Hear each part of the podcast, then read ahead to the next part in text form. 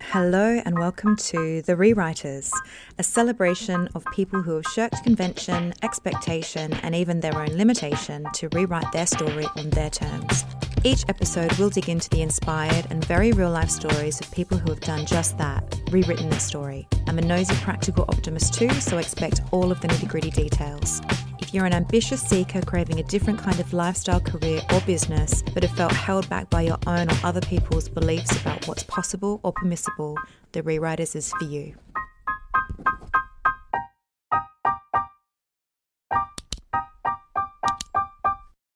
Hello and welcome to the episode. I'm Monique Shaw, aka The Rewriters, founder of Rewrite, and your host.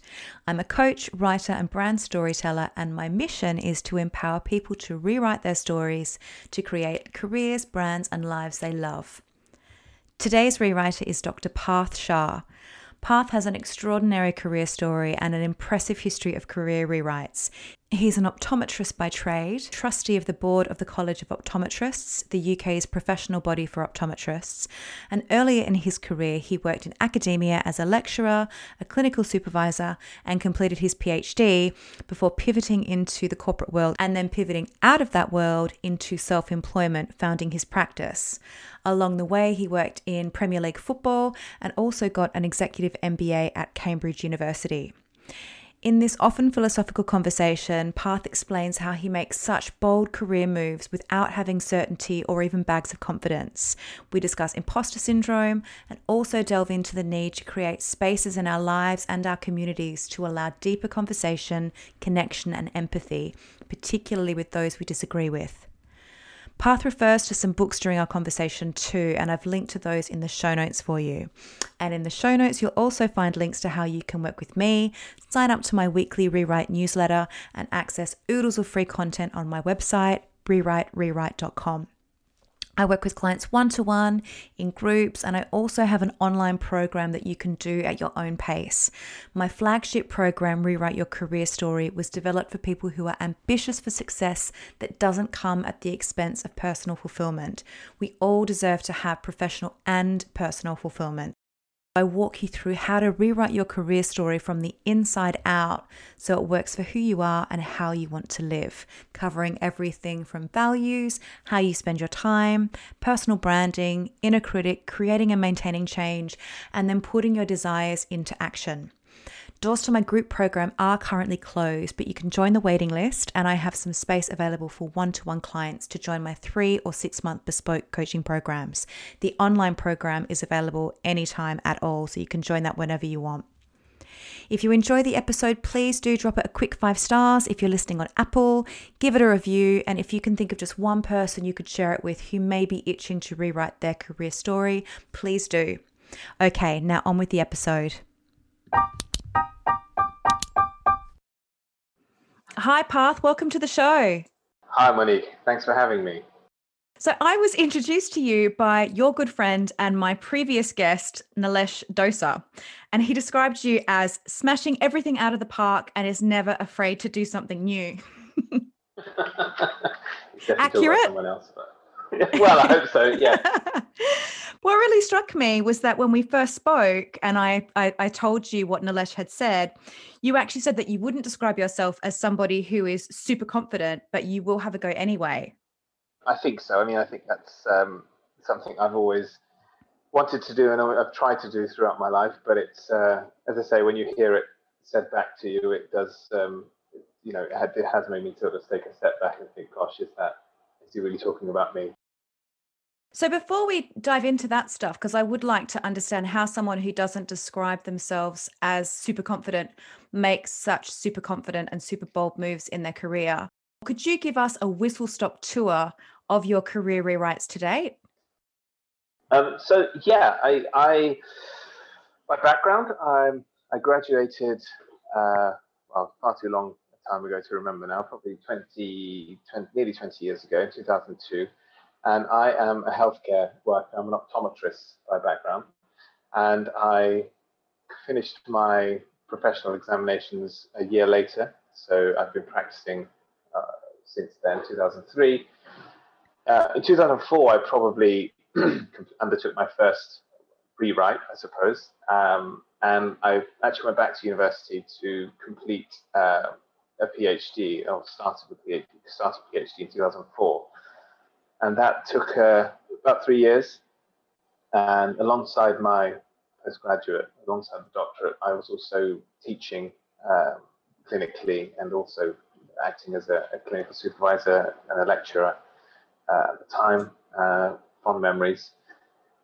And then 2008, I left academia after completing my PhD, and I actually moved into management consulting. And I went to work for PwC. Uh, and as you can imagine, 2008 wasn't a great year for the uh, financial industry or for the well for the for the country at large. We had a that was the financial crisis, and so I entered just as the just as the storm was uh, was approaching. Uh, and so 2008 to 2010, I worked at PwC as a management consultant, and then uh, around 2010, I decided to leave PwC, and some of those reasons were were more personal. Really, it was um, around the time when my wife and I were thinking of sort of settling down and having children, it felt like the, the right time to perhaps take a step back from the, uh, the hectic world of, of, finance, perhaps start to look at more, more sustainable means of revenue and income. And then went about starting my own, taking on my own business, my own optical practice, which I acquired in 2012, so a couple of years later, and have owned that ever since. So I'm quite a restless individual, always looking for new challenges. So in the middle of actually running my practices, I've done a few things. So from 2014 to 16, I actually worked as a vision consultant with a uh, with a Premier League football club, which was great fun. Uh, and I learned a lot. And obviously, I'm, I'm a big football fan. When I worked with their goalkeeping team, including some of the sort of biggest names that a lot of people have heard of, and I was there running vision training programs, which was fascinating. I also operate as a trustee of the College of Optometrists, which is the professional body that effectively uh, undertakes the examination and supervision of uh, optometrists in the UK. Until last year, I completed um, an executive MBA at Cambridge University. Quite a, a, a humble catalogue of career rewrites, then, there, Parth. well, yeah. Now, yeah. Again, every time I say it out loud, it, it, it genuinely doesn't feel like me, but it's uh, that is me.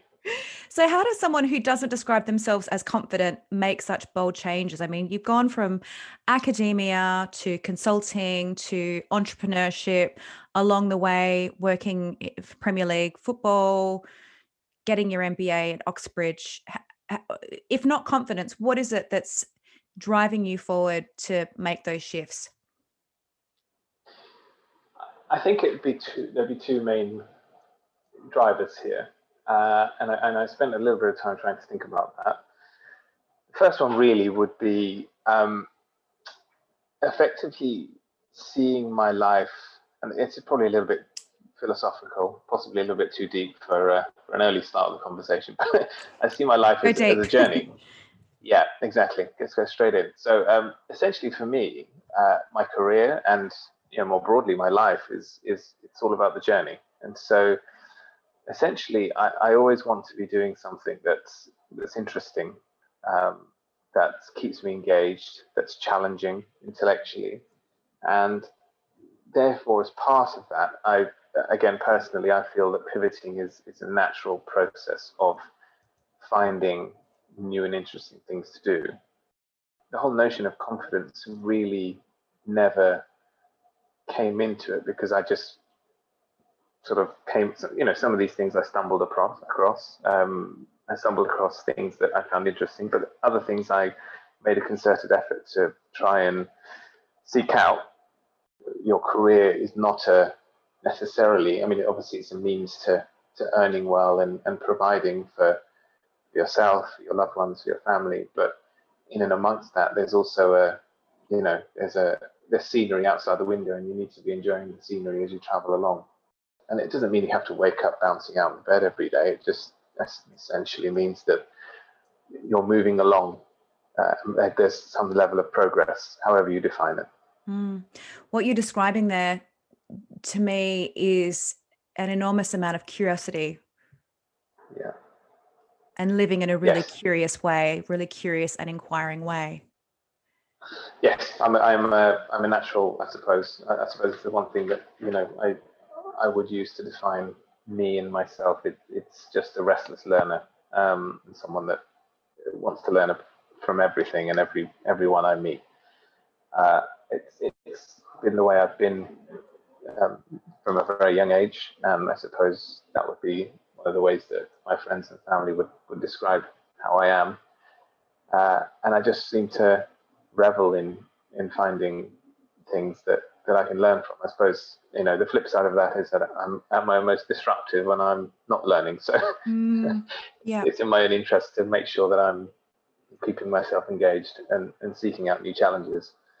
Um, I mean, as some of these life decisions, you have to put in context of of where you are in life as well. You know, you you work your career is is uh, your career is just one part of life. There is the rest of the bigger picture that you have to put into put in context there as well.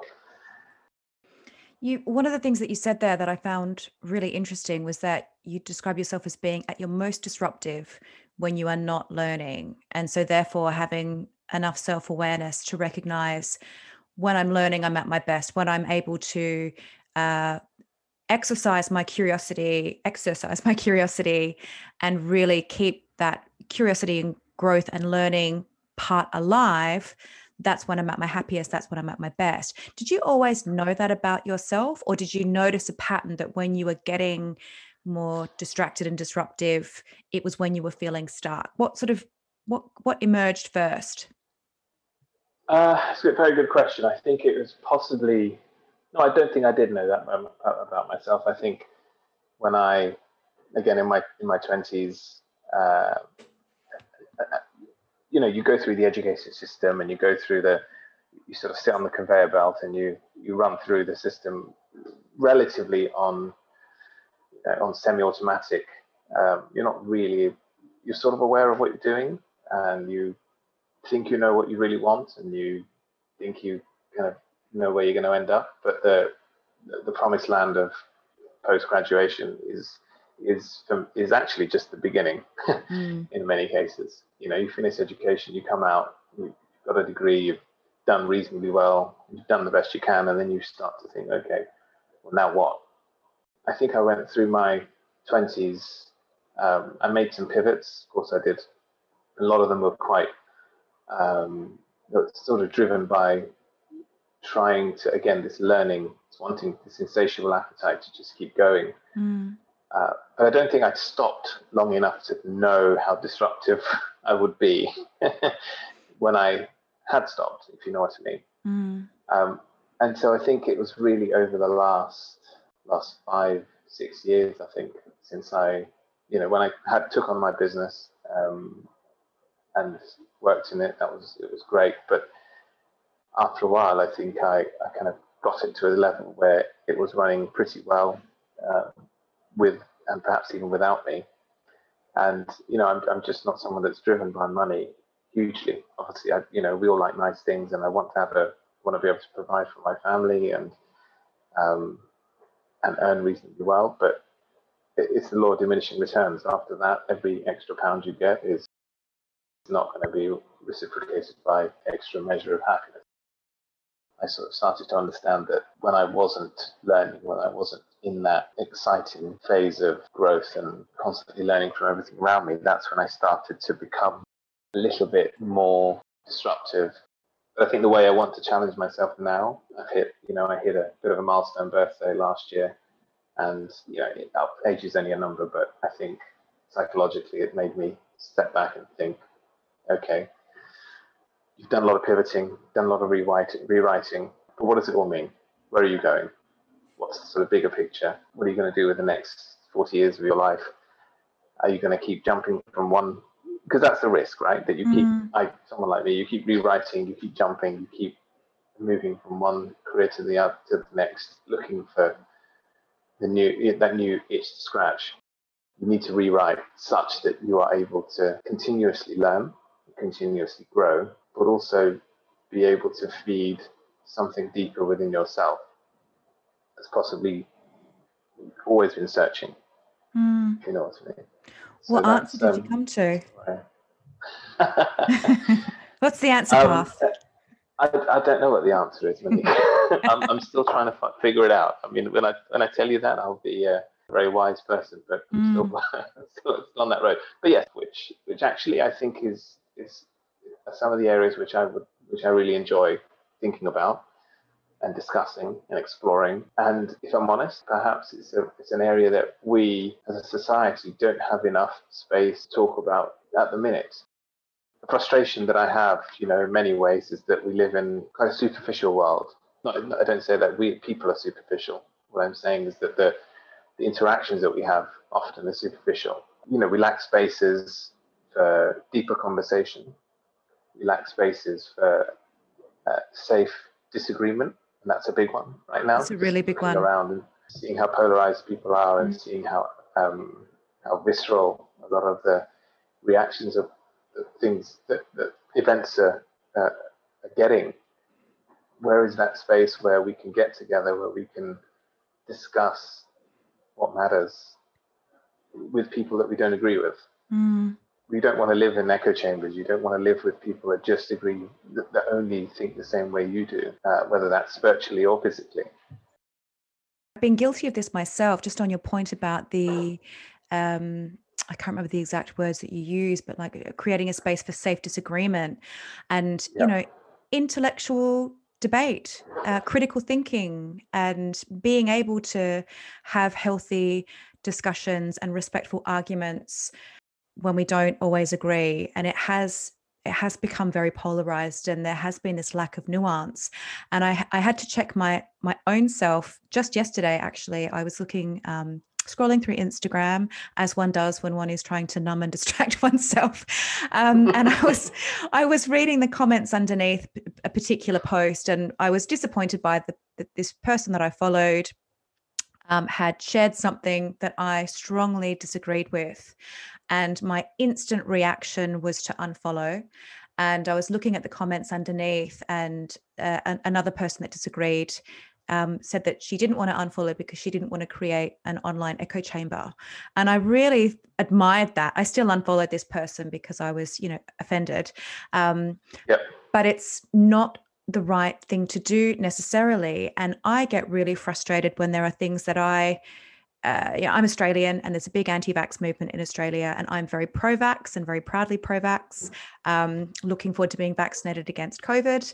Um, and the anti vax movement can get really aggressive. And when I see some of the rhetoric around that, I myself feel quite you know ready to to go or to to to to respond in the same you know how could they be so selfish or how could they be so this and it comes from myself coming from a real strong place of judgment.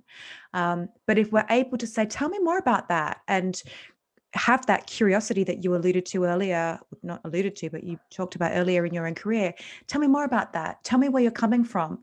Uh, you know just create that nuance and that dialogue where everybody is safe not to be rude and disrespectful and harmful, but just to share openly and and, and have that that discussion and that that debate.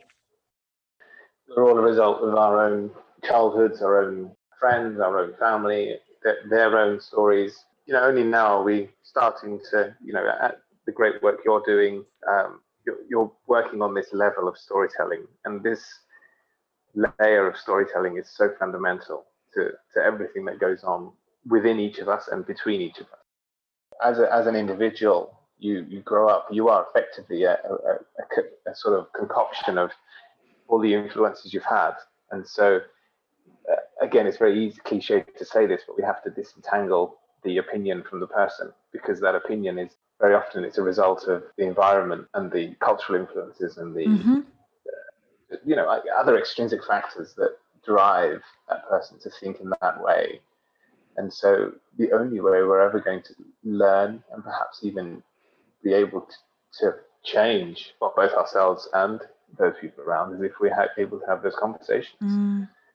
You know, that, that sort of strikes at the heart of of what I the areas I'd like to be in and, and part of sort of my future uh, rewrite, if you want to call it that. And um, it, it's it, it's a bigger, as I say, it's a bigger, deeper, more existential notion because I think you know uh, we're moving from a world where your job isn't just what you do; it's it's who you are, mm. and and and that that drives you know many of the, the, the sort of millennial generation. Um, they want to make sure that purpose is ingrained within whichever company they work for. And if it's not, and if the company doesn't stand for something, then that, you know, you're not going to turn up nine to five, do your job and go home because a lot of people are going to vote with their uh, vote with their feet. Mm. I fundamentally think that that's that's right. It will increasingly happen as well, particularly with Generation Z coming through and the generation after that. I mean, when our children grow up, they are not going to be down with the old linear, laddered, um, hierarchical, fixed workplace and old promise that you know generations before and even our generation were were sold. It's just not going to work for them. They will demand more fulfillment, more purpose, more flexibility, more fluidity, yeah. um, more alignment with their values.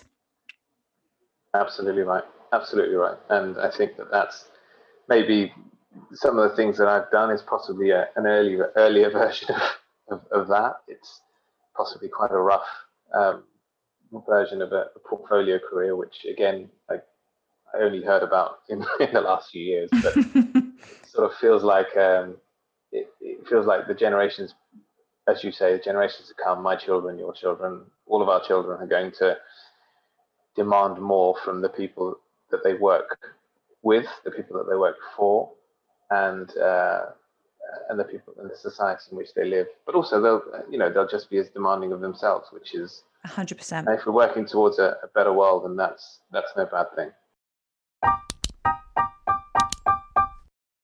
So, so tell me, Parth, have you noticed with the beauty of hindsight that there is a a, a pattern or a kind of process that you go through when you reach the natural conclusion of one chapter and start thinking about what that next one might be? I guess it depends. It starts with, I think initially there's a push or a pull.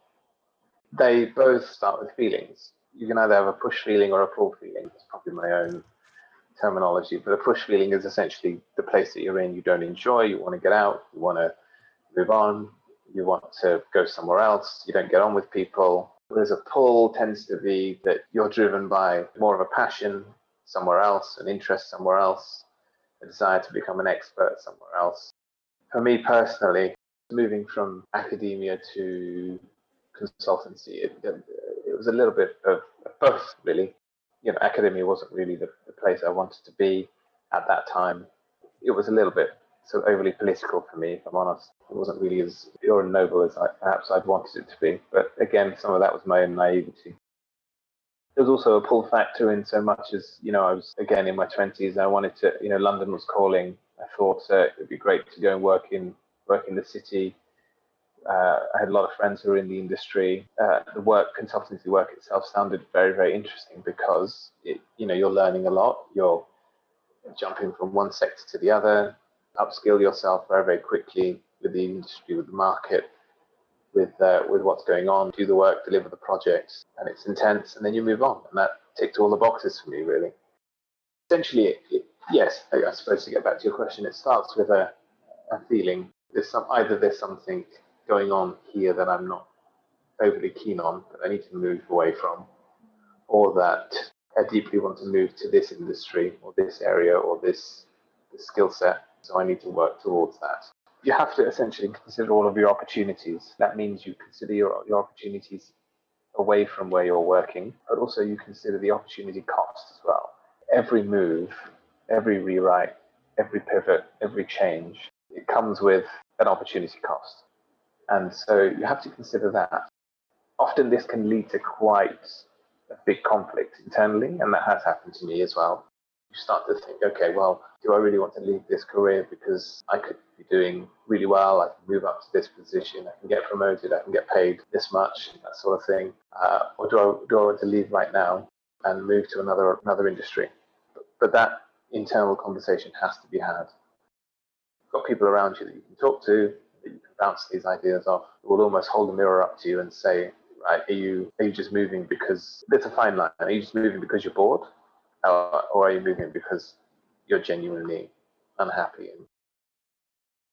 Boredom can be a really legitimate reason as well, because I would probably argue that my most recent move to leaving the corporate world and starting my own business started with a growing sense of, I mean, certainly dissatisfaction, but boredom was definitely in there too. I, I, I no longer felt stimulated or challenged.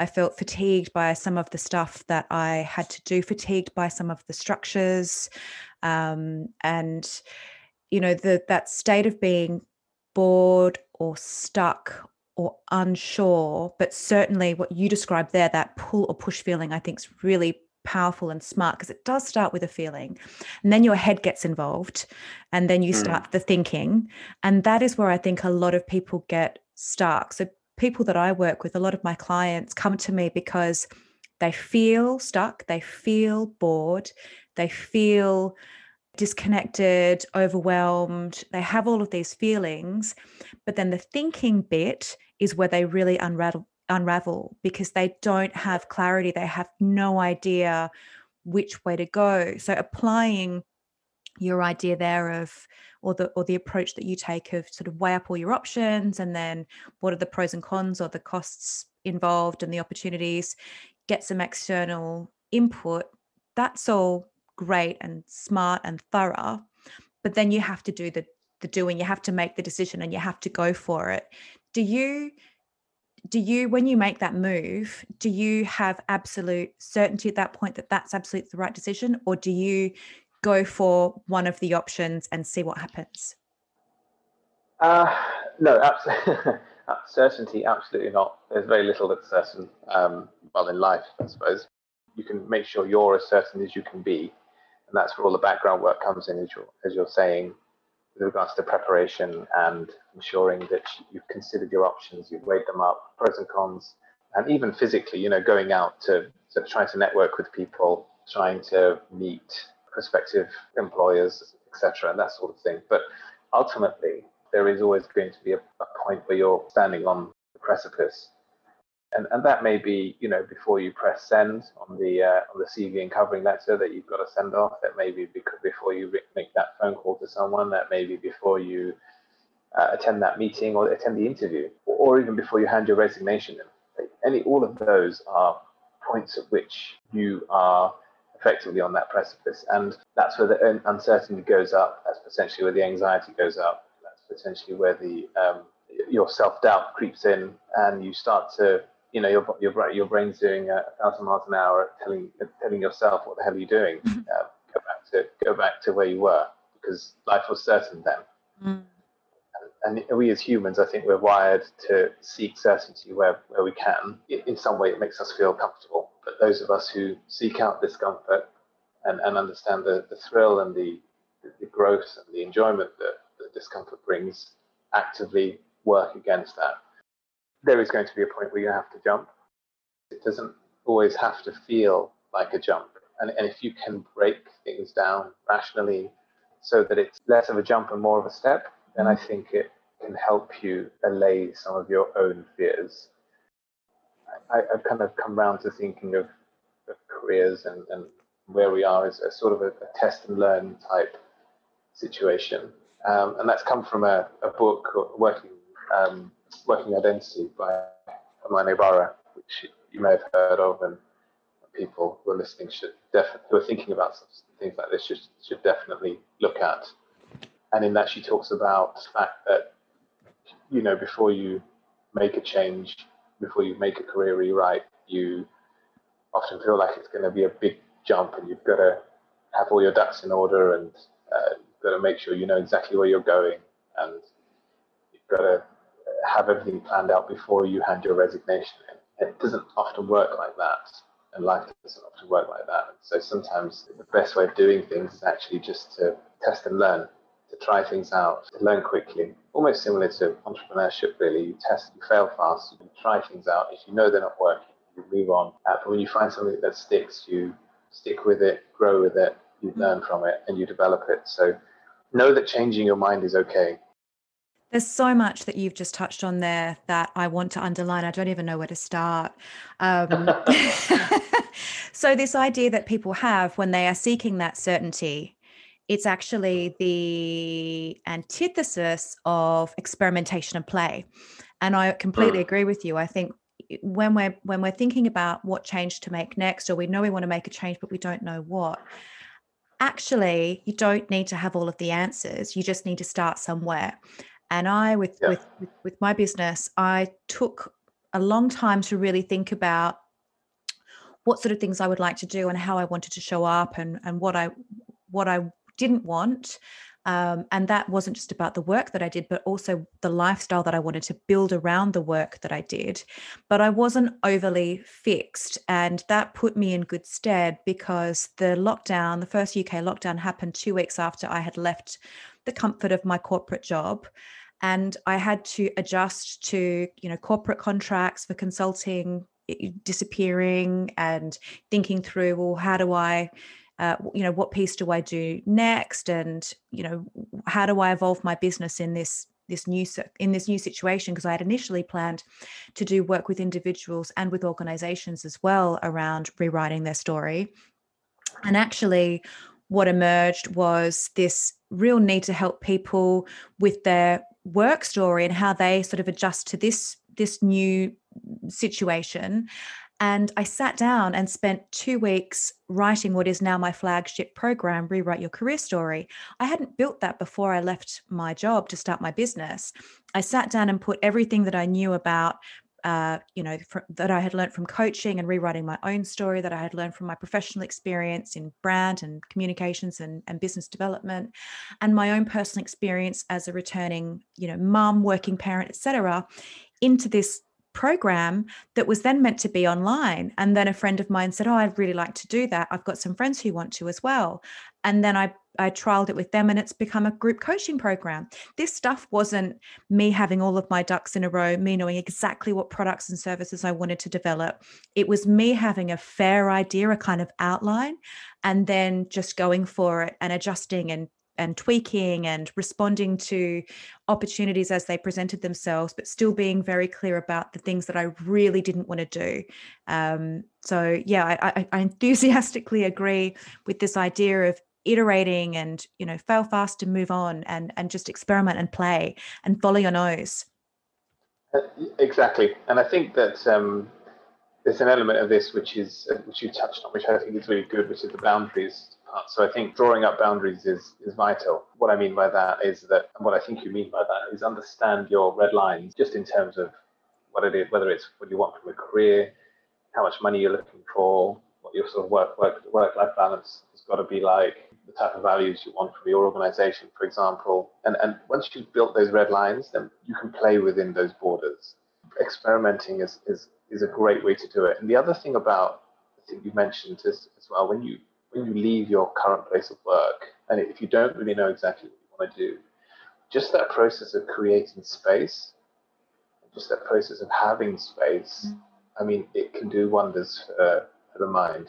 That sort of that change in your mental status when you leave a certain place, whether it's because you're, you know, you're not, you're unhappy there, or don't really want to be there, or actually just just leaving that place to give yourself some time and some space to try and figure out where you want to go that in itself can be uh, incredibly helpful. There's a, again, I guess another book which has been incredibly helpful for me is, is Range, which again you, have probably heard of and a lot of people have heard of, David Epstein, and, and in that he talks about the um, the rise of the generalist. I suppose that really speaks to me because again I've been one of these people that hasn't really uh, I've never I've never really wanted to be a hyper specialist in anything. Mm. Uh, and I've never really gone down the rabbit hole to become a hyper specialist in anything. I've always quite enjoyed being the sort of person that is able to step back from industries and from problems and be able to join dots. And I think that's exactly what Epstein talks about in this book. One of the points he talks about is that when we we change our careers, we also change who we are. So in essence, we're sort of flirting with versions of ourselves. Mm. So he took it's called the context principle, which he says that you know when you change where you are and when you change who you, when you change where you work, you sort of also change the way you behave, and that's really interesting. brings out different versions of you. And I find mm. that fascinating because I've, I've noticed that in myself just throughout my career and, and throughout life. I think that that's it's such an interesting way to live. It gives you different versions of you. You flirt with versions of yourself. So again, that there's a real fun element in trying to figure out which version of you you, you want to be and uh, how you take that forward. Yeah, I really like that. Um, and I hadn't thought about that in terms of my own experience, but as you were talking about that, I can certainly relate to it. Um, there's a different part of me that went to work for a big corporation, a big corporation, to the, the part of me that works for myself and and eh, you know is very deep in storytelling and helping people to really realize uh, the new stories that they might want to write for themselves. The other thing that you said earlier that I really loved because it is you're singing my tune here is when you were talking about being someone that seeks discomfort and when we think about uh, comfort and change and confidence and growth and all of these things i think a lot of people might assume that in order to take the big bold move you have to be confident first um, and in order to kind of you know change it has to feel right when actually the opposite is true change and changing your story, rewriting your story, pivoting, whatever you want to call it, it doesn't feel comfortable. It doesn't always necessarily feel 100% right. It can feel messy and scary and uncomfortable. And that's kind of the point with growth. It can be uncomfortable. You're stepping outside of your comfort zone. Yes, absolutely. I, again, I've had to deal with that throughout my career. I mean, I, sometimes I feel like I've been a bit of a glutton for punishment because I, I'm a huge sufferer of imposter syndrome. I'll tell you that straight. I, everywhere I go, whenever I meet people that, uh, you know, in whatever industry I'm in, I'll meet obviously the experts and the, this kind of senior people within that industry, and I'll feel completely, uh, completely stupid and completely out of place. I, suffer from imposter syndrome a huge amount of times, but nevertheless, that has not really stopped me from trying. It's really understanding that when you do make a change, when you do make a, a career decision to move away from perhaps what you're doing, that it is going to be scary and it is going to feel uh, uncomfortable. But it, be comfortable in that, uh, embrace it, and understand that it's part of the process uh, and it's part of you changing where you are, but also again changing who you are. So mm. there's a lot of this, and I keep making that reference to between career and identity, but I think it is quite important, and especially as I say, as we move into the kind of where we go, the, the, sort of the future of work. So understand that perhaps if you're making a change to something else another career and another workplace, that it will be uncomfortable, and you won't be the expert in the room perhaps that you once were, and you, may, you won't know everyone in that room as you once did. But actually, gosh, isn't that a great opportunity?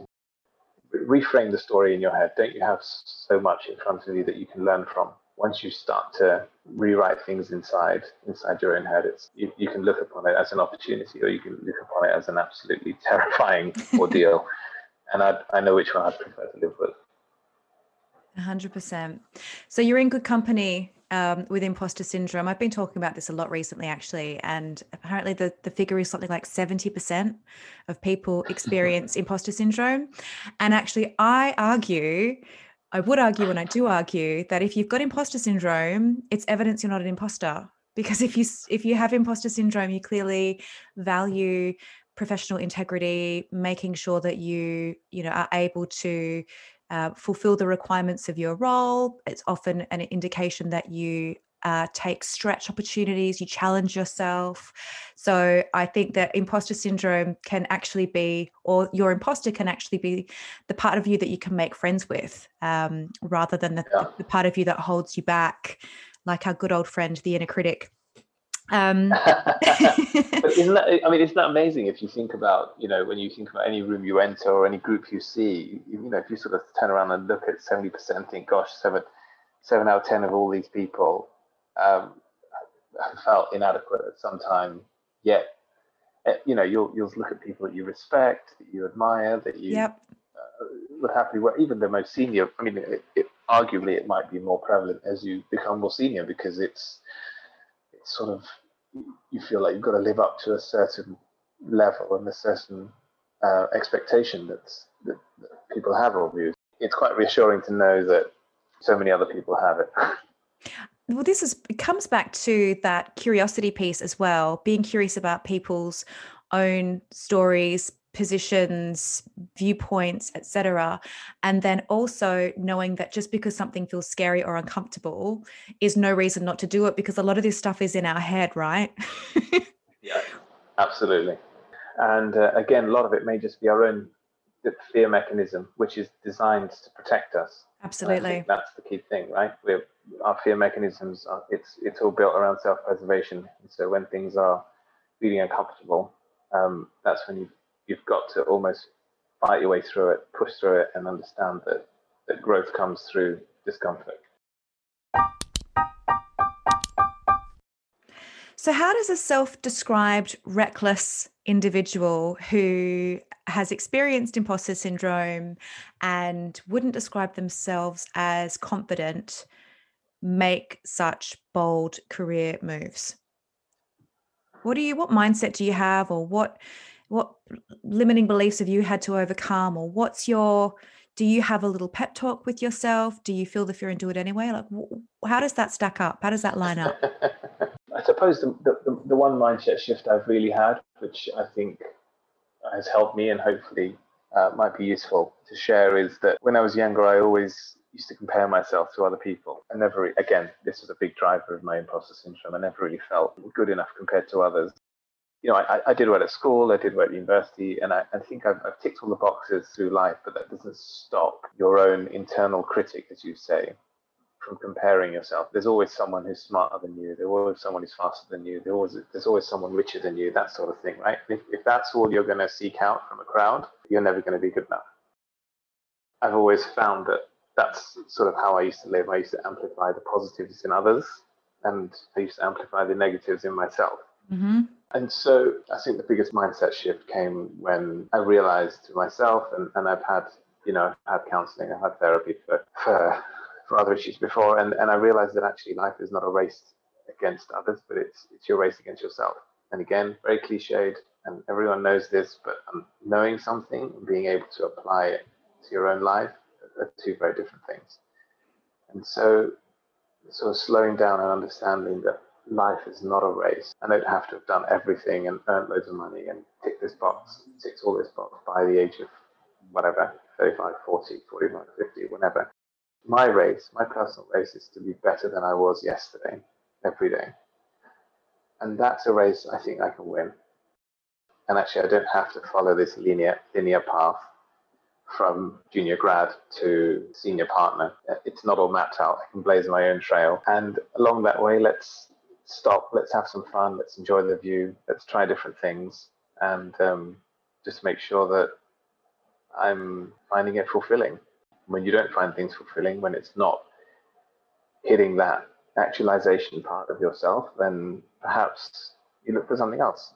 I think another important thing was actually choosing the people you surround yourself with. Again, this comes back to what we had an earlier part of our conversation, which is around the lack space that we have to grow and to have those deeper conversations. And so that's always been a very important part of my life from childhood, actually, because I, I sort of grew up around a group of people who are very interested in self development, in understanding ourselves and understanding who we are, and having those deeper conversations. So that's been ingrained uh, from a young age. And so I've brought that into my world of work as well.